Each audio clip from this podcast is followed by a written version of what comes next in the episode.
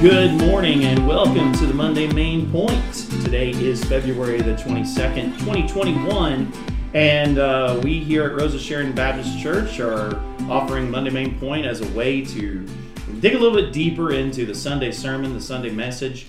And uh, I'm especially excited uh, to be here today with uh, my two brothers, uh, Jeremiah Custer, our youth pastor, and our senior pastor, Jeff McCarthy. Uh, Blake uh, Flincham, our children's pastor, who normally is on this podcast with us, is he's out sick today. So it'll just be the three of us, fellas. Um, but we're excited to be here because we're starting a brand new sermon series, or we started a brand new sermon series yesterday.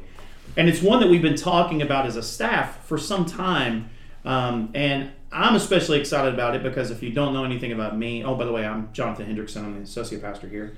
Um, if you don't know anything about me, I'm a uh, I'm also a part-time uh, professor of uh, philosophy and Christian apologetics, and so what we're talking about here with this new sermon series is very is is very much in line with the philosophy and apologetics side of things. As we're looking at what we're calling fa- the sermon series is called fact checking the resurrection, and this idea of fact checking the resurrection is really kind of based on. I mean, if you've if you've been on social media at all, and you just you know, or you turn on the news at all, fact checking is sort of a buzzword now, and everybody. And the reason why it's a buzzword is because, quite honestly, it's very difficult to find any facts. We the the truth. Uh, to, to, to quote the, the fellow from X Files, the truth is out there, but we just sometimes can't seem to find the truth. And um, you know, the government tells us one thing, we're not sure whether to trust it. The news media tells us something else, we're not sure whether to trust that. Our social media tells us something else, we're not sure whether to trust that. Where do you go to find truth? How do you find truth? And how do we know then that the things that we have placed our faith in, things that are doctrinal for Christians, such as the resurrection, how do we know that that's true? How do we know that that's factual? Um, you know, is there a reason for us to believe that it's factual? Where do we go to fact check that, right? And and I think um, something like the resurrection, which is uh, again the bedrock of the Christian faith. I, I've always said if you if you wanted to destroy Christianity, just not you want to knock the legs out from under Christianity, prove that the resurrection didn't happen, and and it's it's done. I mean that's what Paul said in in the in the text that we've been um, studying all, all this month, which is that if if Christ hasn't risen, then your faith is, is, is empty. Your faith is empty. And so, is your faith empty, Christian? That you, if you're a Christian, you're listening to this podcast. Is your faith empty? And if it's not, then how do you know it's not? And what we want to do here over the next seven weeks is we want to tell you that your faith is absolutely not empty, that the resurrection is factual, and in fact, what we're gonna what we want to do is we want to show you or demonstrate to you that seven facts, seven historical facts that um, are not disputed. Really, these are these are these are things that even the critics will uh, will um, uh, admit to as as historical. Um, these seven facts that we're going to look at over the next seven weeks are, are historical facts. Then what we can do is we can look at these seven historical facts, and we're going to do this along the way, and say, okay, if these are true, if these things really happened, then what what is that? What's the best explanation for it? And what you'll find is the best, the best. When you look at the full pool of explanations that are out there, then the best one, the one that fits, the one that covers the most, the one that has the most what we call in philosophy explanatory scope and explanatory power. The one that, that covers the most and, and that makes the most sense is simply this that God raised Jesus from the dead. That it happened. And that's what we're that's what we're about. And so we jumped into this uh, yesterday. We'll be looking at seven different facts. Um, I'll run down. I'll run down the list real quick. Uh, first one is that Jesus died and was buried. The second one, and we'll Jeremiah will be covering this one next week. His followers had experiences, real experiences that they believed were with the risen Jesus. Uh, three, his followers' lives were transformed, and they were willing to die for their faith in the resurrection. The fourth is that the resurrection was taught and believed um, in early creeds that were formulated soon after the crucifixion. Fifth is that Jesus' brother James, who was an unbeliever and skeptic, became a Christian after his encounter with the resurrected Jesus. Six is that the persecutor Paul, um, Saul, becomes Paul. Paul became a Christian after he encountered the resurrected Jesus. And the seventh one is that the tomb was found empty. When you put all seven of those things together, fellas, um, when you look at it, the only real live explanation that explains all seven of those facts um, is that G- God raised Jesus from the dead. And so um, I think this is a great sermon series leading into Easter. And, and I'm, I'm excited about it. I was excited to start it off yesterday. And I looked at that first one. And this one we'll talk about today. And that's that Jesus died and was buried. Um, the text I used was from the, the creed that Paul um, cites in 1 Corinthians 15 1 through 4 is the, the verses. It's actually 1 through 8. Um, but he, I'll just read the verses real quick. It says, Now, brothers, I want to clarify for you the gospel I proclaimed to you. You received it and have taken your stand on it. You were also saved by it if you hold to the message I proclaimed to you, unless you believe for no purpose. For I passed on to you as most important what I also received that Christ died for our sins, according to the Scriptures, that he was buried, that he was raised on the third day, according to the Scriptures. And then he goes on from there. And I'll stop here because we're going to talk about those two facts that Christ died for our sins. One of the things that uh, I discovered in, in some of the research I was doing is that um, almost all historians, even atheist historians and scholars, I, I think I quoted uh, Gerd Ludemann, who said historically it's indisputable that Jesus was dead. We have we have biblical evidence for that um, in multiple places. We have extra biblical evidence for that. Um, in in uh, Lee Strobel, uh, I think I mentioned this yesterday. Lee Strobel says that we have no record of anyone anywhere ever surviving a full Roman crucifixion. We do know that uh, the Romans did crucify people. We have that in text, and we also have archaeological evidence of crucifixion. So this isn't something that somebody just cooked up and made up.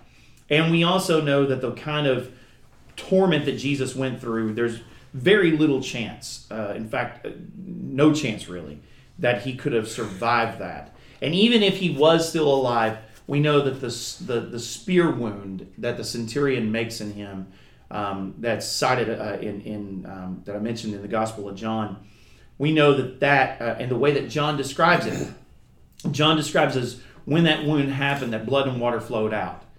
And I, I think I mentioned this yesterday, but one of the things he could not have known is that the reason why blood and water is flowing out is because of uh, a sac of fluid that is around the heart called the pericardium, and it has, and so the water that would have come would have come from the burst pericardium, the blood that came would have come from the burst heart or the, the pierced heart, and so um, we know that he. There's good reason to believe he was stabbed. Secondly, we know that he was buried. Um, the the the account of um, them placing him in a tomb in just in a tomb of Joseph Arimathea's tomb is one of the most well established historical facts about Jesus. It's, uh, it's attested in all four Gospels, um, and there's not any real reason to believe it happened, especially when you consider that Joseph was a, a member of the Sanhedrin who condemned Jesus to die. You, if you were going to invent something, you wouldn't you wouldn't invent him. And then the third thing I added was, um, and this wasn't necessarily in the creed that Paul mentioned, but as I was thinking about um, the fact his death and his burial, I, I, thought about the despair of the disciples, the despair of his followers, and I used three different images from that. I used Mary, who clearly is distraught. She's not look. She does. She doesn't act as somebody who's looking for a risen Jesus. I used uh, uh, Thomas, who even after the disciples have have seen the resurrected Jesus, Thomas is like, I still don't believe because I saw him die and I saw the way he died. I'm not going to believe. And then the third one is um, the disciples uh, walking to Emmaus who are um, just distraught. They're not they're not looking like guys who who are looking for a risen Jesus. They're looking they're they're confused about where a corpse is more than where a person is. And so those are the facts. I know I took a lot of time for that. Uh, there's those are the facts. But what I want to do with with the guys today on the panel is talk about why those facts matter because I think that's really where uh, where you you and I uh, as as individuals and where we as pastors we really can camp out on this is why does it even matter? Why is it important I, I, I use two different um, two different categories for why it matters. One was for the resurrection, and one was for salvation. And maybe we can do that right now. We'll just talk about that in two broad terms. Why does Jesus' death, Jeremiah, um, matter and his burial and the disciples' grief? Why does that matter for the purposes of establishing the resurrection as fact? Yeah, so for apologetic or uh, being able to give a defense for the resurrection, and you said this, um, there's there's a popular theory that I, I don't know how popular it is now. It's not popular at all now. I mean, the the the the, The swoon. yeah, the Yeah. swoon theory is you know it dates way back before the guy who popularized it. There was a guy who popularized. it. In fact, um, in my research, I found that uh, I think it was uh, Time magazine. Um, ran an article about it like it was you know like it was the Probably the 50s yeah yeah the next big thing Or the but 20s. but but yeah, historians have have. In fact, there was one guy who said, and I, I, try to find it. One guy said that uh, if uh, yeah, if the public were not so interested in virtually anyone who writes on Christianity, it would be laughed out of court. Um, that that was John A. T. Robinson who suggested that was that that view is so fatally flawed. The swoon theory. Yeah. So the swoon theory is basically that he fainted on the cross. He didn't actually die. And one of the reasons you would want to hold to that view is because if Jesus never died, then Jesus never rose from the dead. So there's other views too that his body was stolen, uh, that his body never made it to the tomb, uh, those types of things. And so they want to they want to prove that Jesus didn't die because if they prove that he didn't die on the cross, everyone believes he's dead or he died at some point. Uh, but whether he died on the cross, like during that event, and whether that happened before what the disciples would say he rose. So no one's out there saying he didn't die. Everyone believes, at least at some point, he, he would eventually die, even if you, you don't believe he's God or don't believe he rose from the dead. But the question is, did he die on the cross, which would have been before the disciples are claiming he rose from the dead? Mhm. That's why it's important that he died on the cross. Right. Another thing, and actually this came in, up in conversations with some people I had this this week, so I know it's really relevant. Um, but it's also uh, important for the reliability of the scriptures. Um, and Jonathan dealt with this a little bit, but the text that we read, 1 Corinthians 15, says that all of this happened according to the scriptures. So if Jesus didn't die, that means part of the Old Testament is incorrect. If Jesus wasn't buried, part of the Old Testament is incorrect. Um, and so, and not just that, one of my favorite things from the sermon is when Jonathan dealt with uh, the synoptic gospels or the sameness of the gospels, but also showing that they're uh, from different perspectives. And this also came up in, in a conversation I was having just this past week. Uh, and I find it interesting. I went and looked. Uh, I didn't. I wasn't fact checking Jonathan. I just I was fascinated, so I went and looked and to see how many things made it into all four gospels, and it's only like six or seven things that make it into all four of the gospels. Two of which are he was dead, and that he was buried. Yeah. So when I say reliability of the scriptures, there's a really good reason to to trust in in the scriptures, not just with Jesus' death, but also what what's going to come after his death, and and just the rest of the story. We can we can trust God's word, uh, and we can trust the scriptures based on uh, this death, this burial, and of course the, the resurrection. Yeah, yeah. I, I um, the the thing about the the synoptic gospels and and looking at that, especially if you look at the you know the Joseph of Arimathea account, like I said, is is you find that in all three synoptics. Which when we say synoptics, we're talking about Matthew, Matthew, Mark, and- Luke. Yeah. Um, John is, is is not synoptic, um, and it doesn't mean that John's any less in the gospel. It's just John had a different source. Sort John was different source material. Uh, it's believed that Mark is the first one, and that Matthew and Luke had the same sources Mark had, but they also had additional sources of their own. Um, and John doesn't seem to borrow from Mark at all. Um, but the fact that all four of those, Jeremiah mentions that Joseph of Arimathea text, and that that that you find different different uh, things emphasized, which means that they were coming from different sources. They weren't all coming from the same source. That means that when you have something like that in in the gospel accounts, then it's mul- it's what we call multiply attested um, by more. And when you've got the more people who say it, the more different people who say it, the more likely it is that it actually happened the way that, it, that it's written. And that's what we find with Joseph of Arimathea. By the way, I looked. Um, the the most recent version, or at least the, the writing of Hank Hanegraaff's book Resurrection, the most recent version of that swoon theory was in 1965. Mm. A guy by the name of Hugh Schonfield published a 287 page volume called The Passover Plot, and and that's the one where that's the one where they they believe that um, that the disciples concocted some drug that they gave Jesus to make him look like he was dead and that they and then he'd be cut down in this sort of death-like trance and then later he'd be removed by accomplices to the tomb where he'd be nursed back to health and then re- resurrected but the problem with that is and what, what do they have to gain right? I mean what, why even go through all that? What, what do you have to gain from that? Um, because the resurrection jeff ended up just causing all of them to lose their lives. It would you know pro- proclaiming the resurrection was something that actually caused all of them to, to die. You're going to be touching on that later i know so we'll, we'll stop there. But um, what do you think? Uh, for the for the in terms of the resurrection and what it means for us? Um, why is it? Why do you think it's so important that we establish that Jesus died?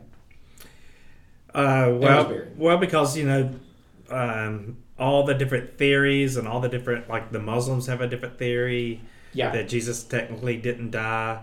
Uh, some people felt like since he was a God and a man, that somehow or another his godness took away and that really wasn't him on the cross anymore so there's all kind of like weird um, interpretations or theories out there or people that you know want to refute the, the fact that he died i mean um, now just because he died you know that has effect on people emotionally and all that but plenty of martyrs die i mean we just celebrated martin luther king holiday right. he was a martyr he was you know assassinated for his beliefs. Right. Um, so, and even during this time, there were false messiahs and others that had been crucified and and killed and and things like that. But but in his case, then, all right. So so he's dead and he died because all the disciples, like you said, they were in despair. Mm-hmm. Like they thought he was the Messiah. They thought they could be at his right hand, left hand. We're going to take over. Uh, we're not going to be persecuted anymore by Rome, and he's going to establish his kingdom. So now they're devastated right. because he's dead. I mean, their their leader is dead now. Yeah, and to be clear, their version of the Messiah did not involve any kind of form of resurrection. No, uh, it, it, it didn't. Um, even though Jesus would later point that out to like the disciples at Emmaus, you know, he'll point out that the Scripture said that this, these things had to happen in this way. That and so there are clues that the Messiah would resurrect, but they that was never part of their. No, because I mean, he plainly told them what was going to happen, but it's like us at, at church and everything. You know, they'll ask a bunch of kids, you know, what's you know what's cute and has chubby cheeks, eats nuts, and you know.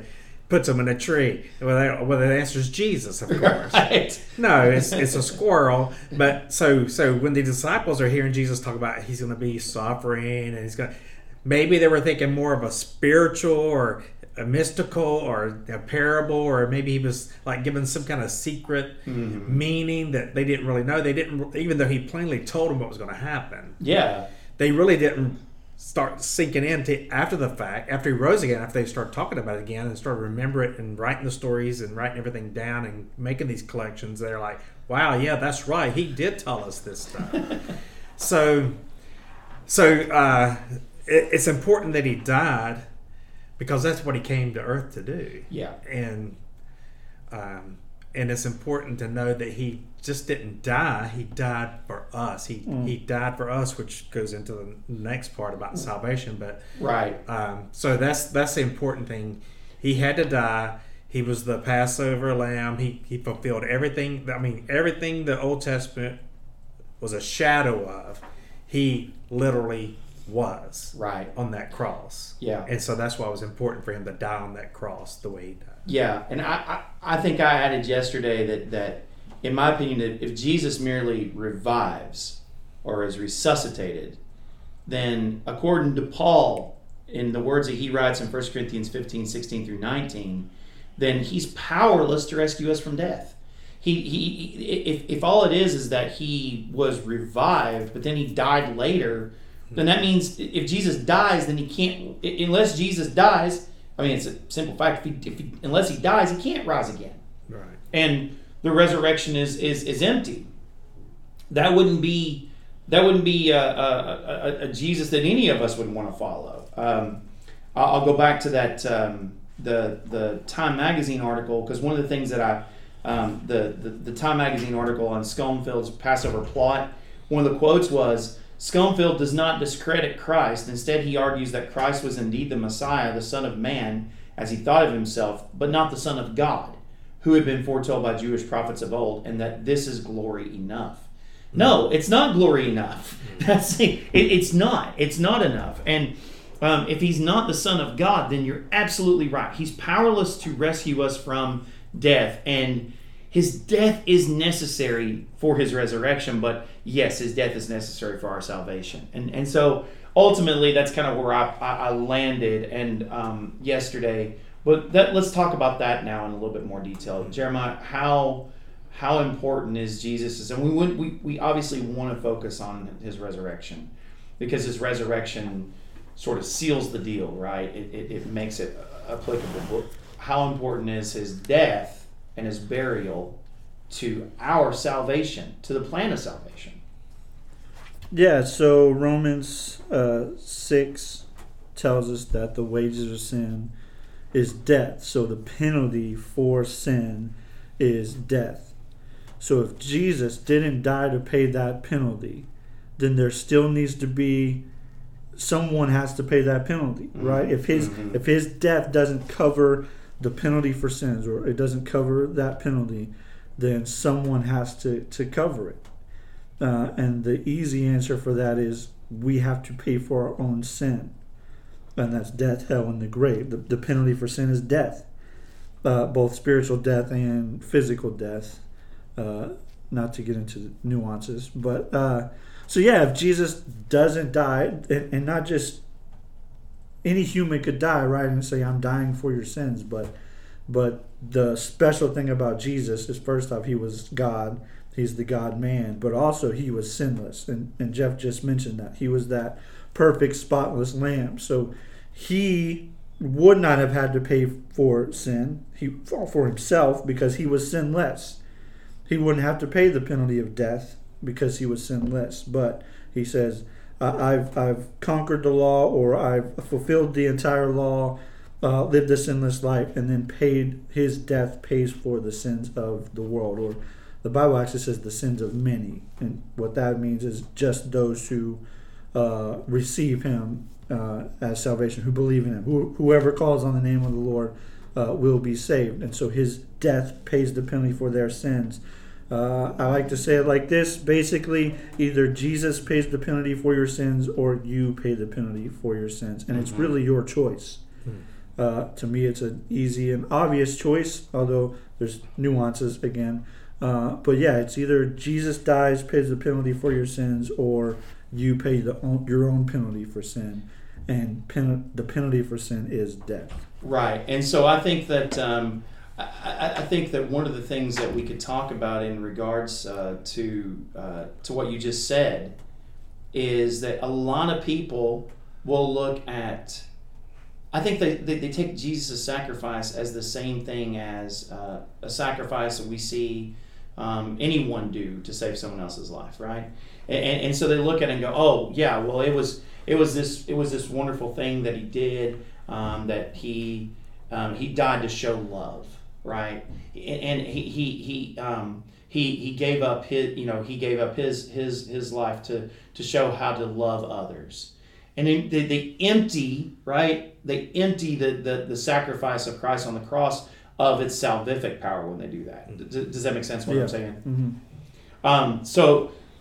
Jeff, I, I, used two texts um, yesterday when I was talking about this. Um, one that I that I used was that um, Hebrews nine fifteen, which where it talks about, and I know you really love the book of Hebrews, so I'll, we can talk about this.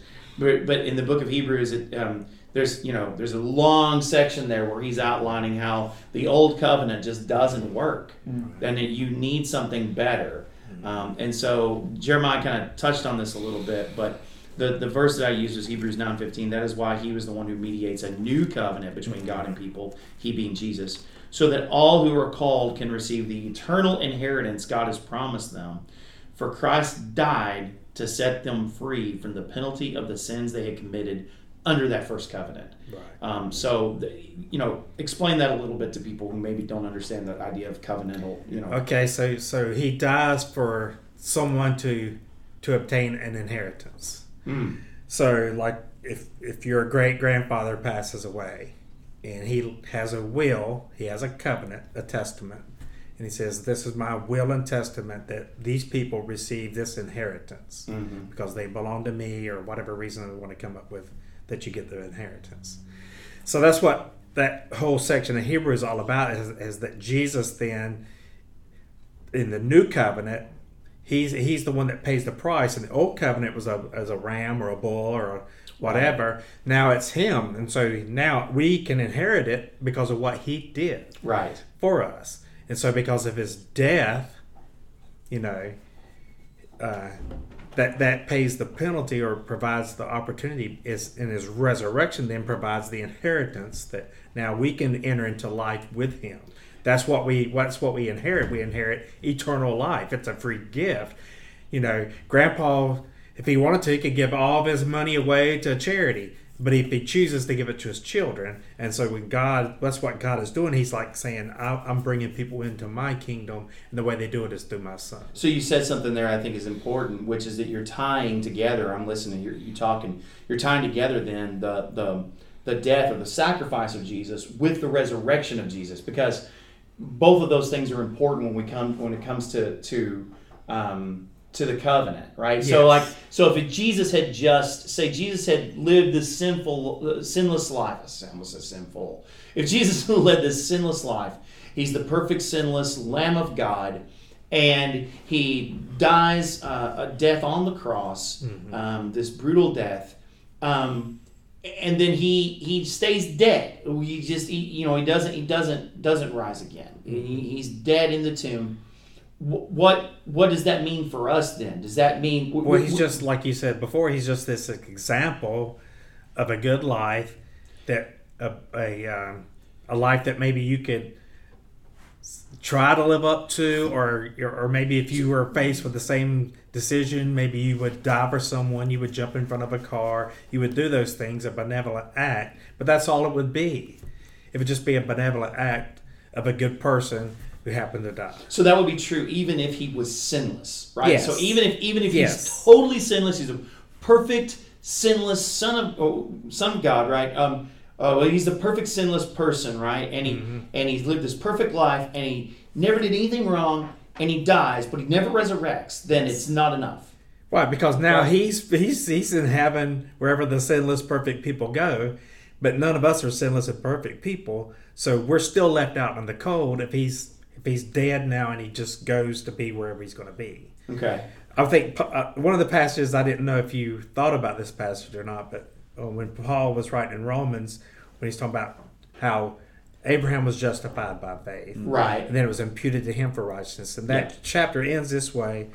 Um, verse 23 says now it is it was not written for his sake alone talking about abraham but it was imputed to him that it was imputed to him but for also for us it shall be imputed to us who believe in him who raised up jesus our lord from the dead who was delivered up for our offenses and was raised because of our justification Yeah. so the resurrection then is the key linchpin to the death and the atonement makes sense then because of he justifies us. If he if he didn't come back, if he didn't wake up, if he didn't rise again, then we have a we don't have a savior to follow. We don't we can't we can't have that justification imputed on us. It's not our justification. It's what he did for us that justifies us. Right. And so that goes back to something I said at the very beginning of the podcast, which is that I believe that the resurrection is the, the thing. If you wanted to destroy Christianity, you knock you knock the legs out from under resurrection, or, or you take resurrection out and Christianity falls over. It, it topples. Um, uh, what would you add to that? Like, it, you know, what to, to this idea? Because I do think that there are some people, um, there are some so-called Christians. I'm going to say so-called, or, or, that, that don't believe in the resurrection of Jesus Christ. Don't believe in the resurrection at all, Jeremiah. They don't think he rose from the dead at all. They don't consider historical fact. And yet they believe in the efficacy of the sacrifice of the cross.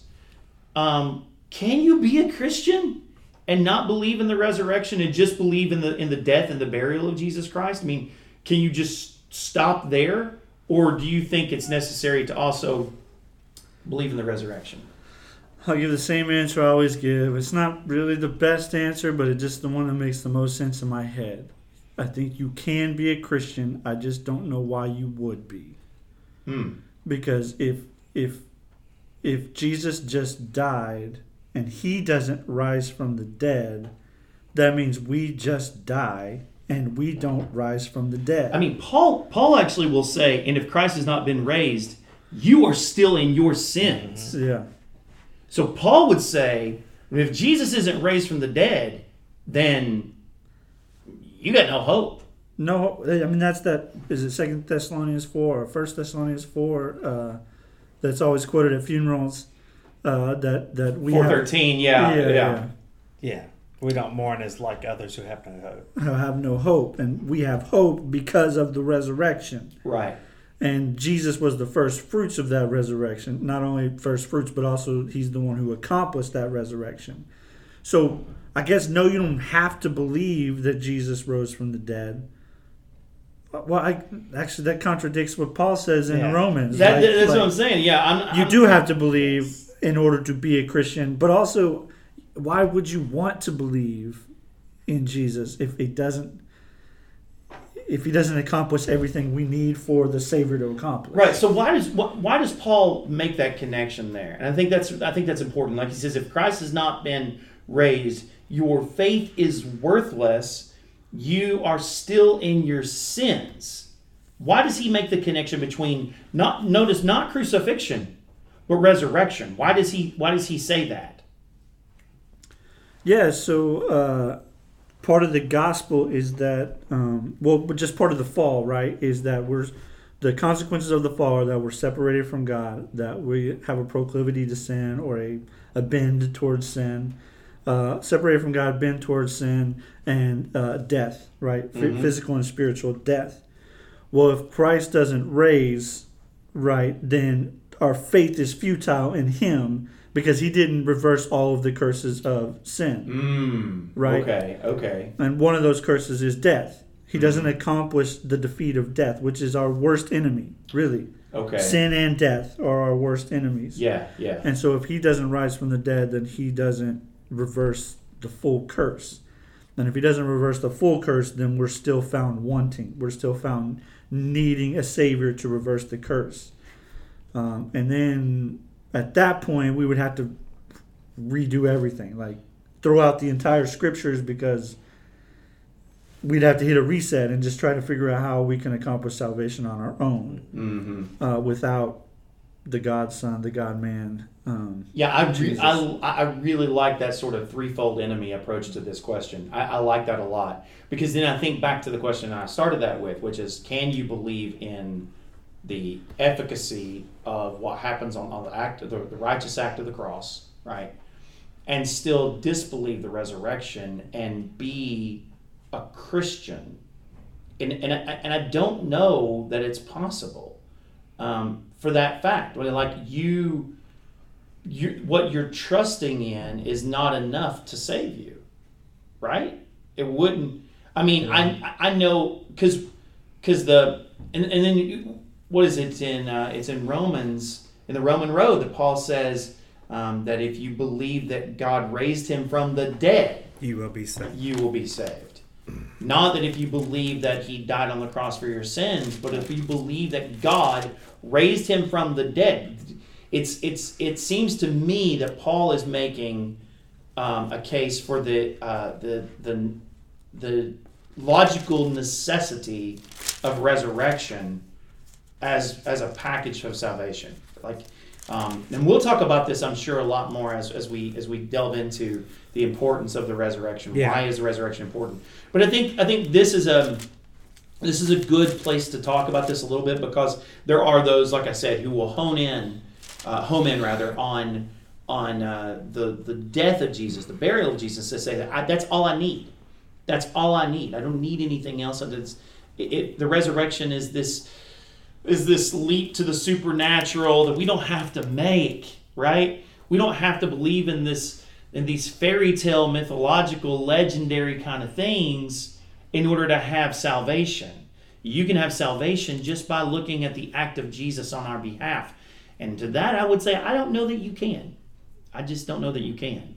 Yeah, it seems a little bit new agey. It's trying to take take things that are supernatural and, and remove it from from Jesus and remove it from the gospel. But uh, again, I just don't know why you would want that.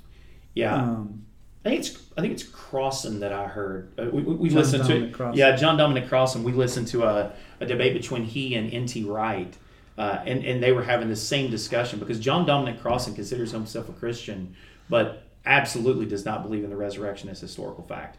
Um, he believes in again, he believes in the historicity of the facts that we're talking about.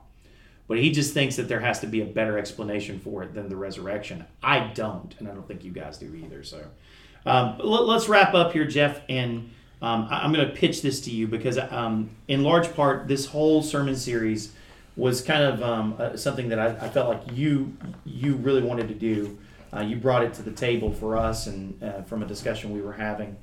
And and I guess what I want to ask is, um, I want to go back to what the, the text I started with this morning which is the one that I um, that I used as the central uh, the central text, and that's at 1 Corinthians 15 verses 1 and 2, where Paul says, "Now, brothers, I want to clarify for you the gospel I proclaimed to you. You received it and have taken your stand on it. You're also saved by it if you hold to the message I proclaimed to you, unless you believed for no purpose." Um, what would you say to our listeners here um, about the importance of what we're trying to do here in terms of clarifying the gospel, in terms of you know, uh, showing people that the gospel that they're saved by, uh, it, that they're not believing for no purpose.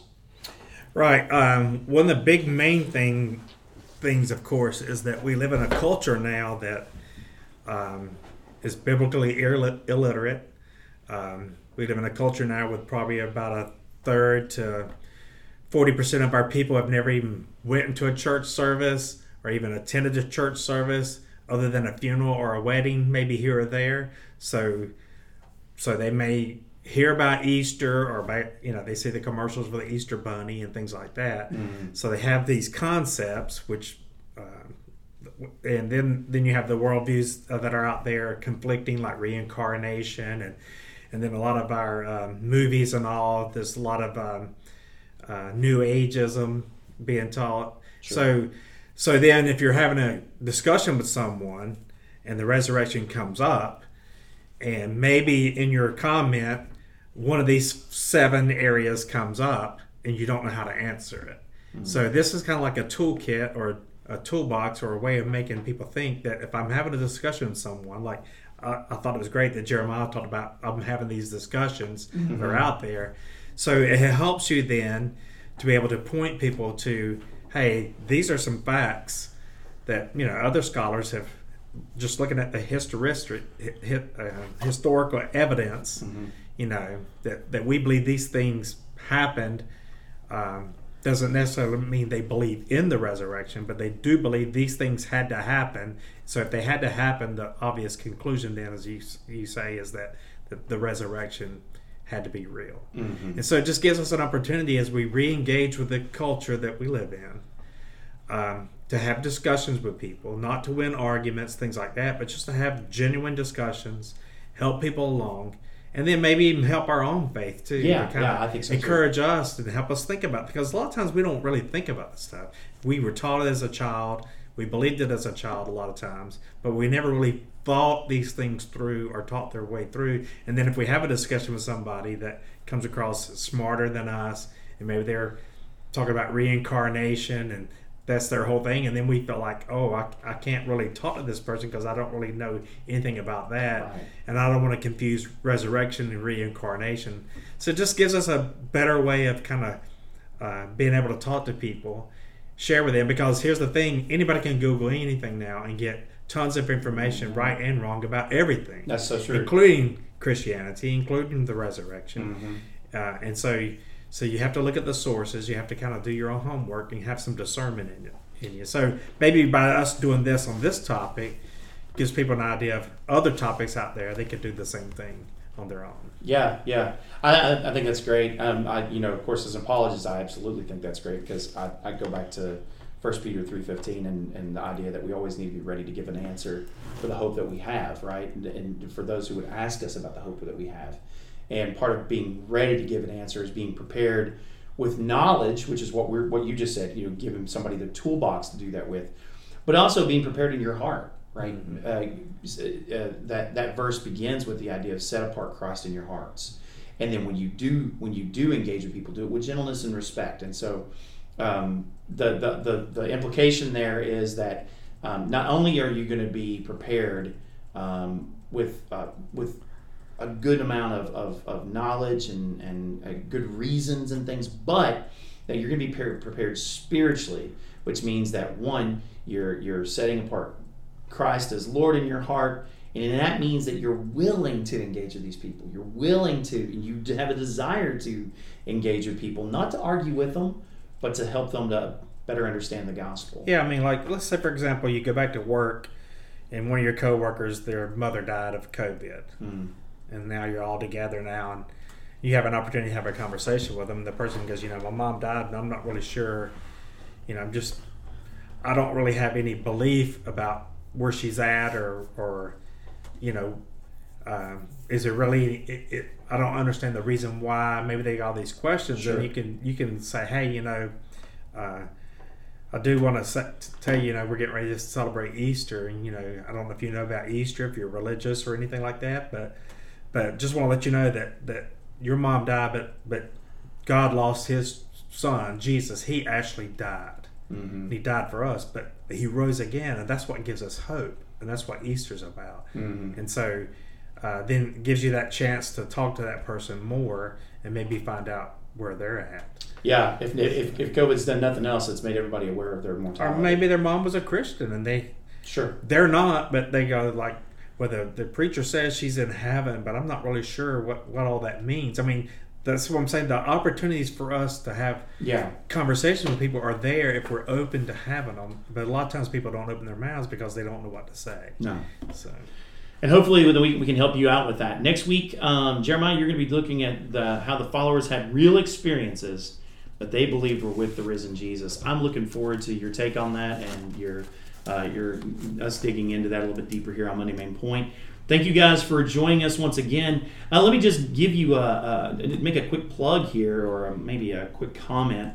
If you listen to this on a regular basis, if you have questions about some of the things that we discuss, we would love to engage with you. Um, and you can do that by emailing us at rosbc pastors, that's pastors with an S, plural, at gmail.com. And so, again, you can email us your questions, your comments. If you enjoy Monday Main Point, let us know. Uh, if you got future things that you'd like for us to, to discuss on here, uh, let us know. Uh, we we want to engage with our audience, our listening audience, and we thank you guys for tuning in each week. All right, well, that's it for today. Thank you so much for tuning in. We'll see you here next time on Monday Main Point. Have a great week. So long.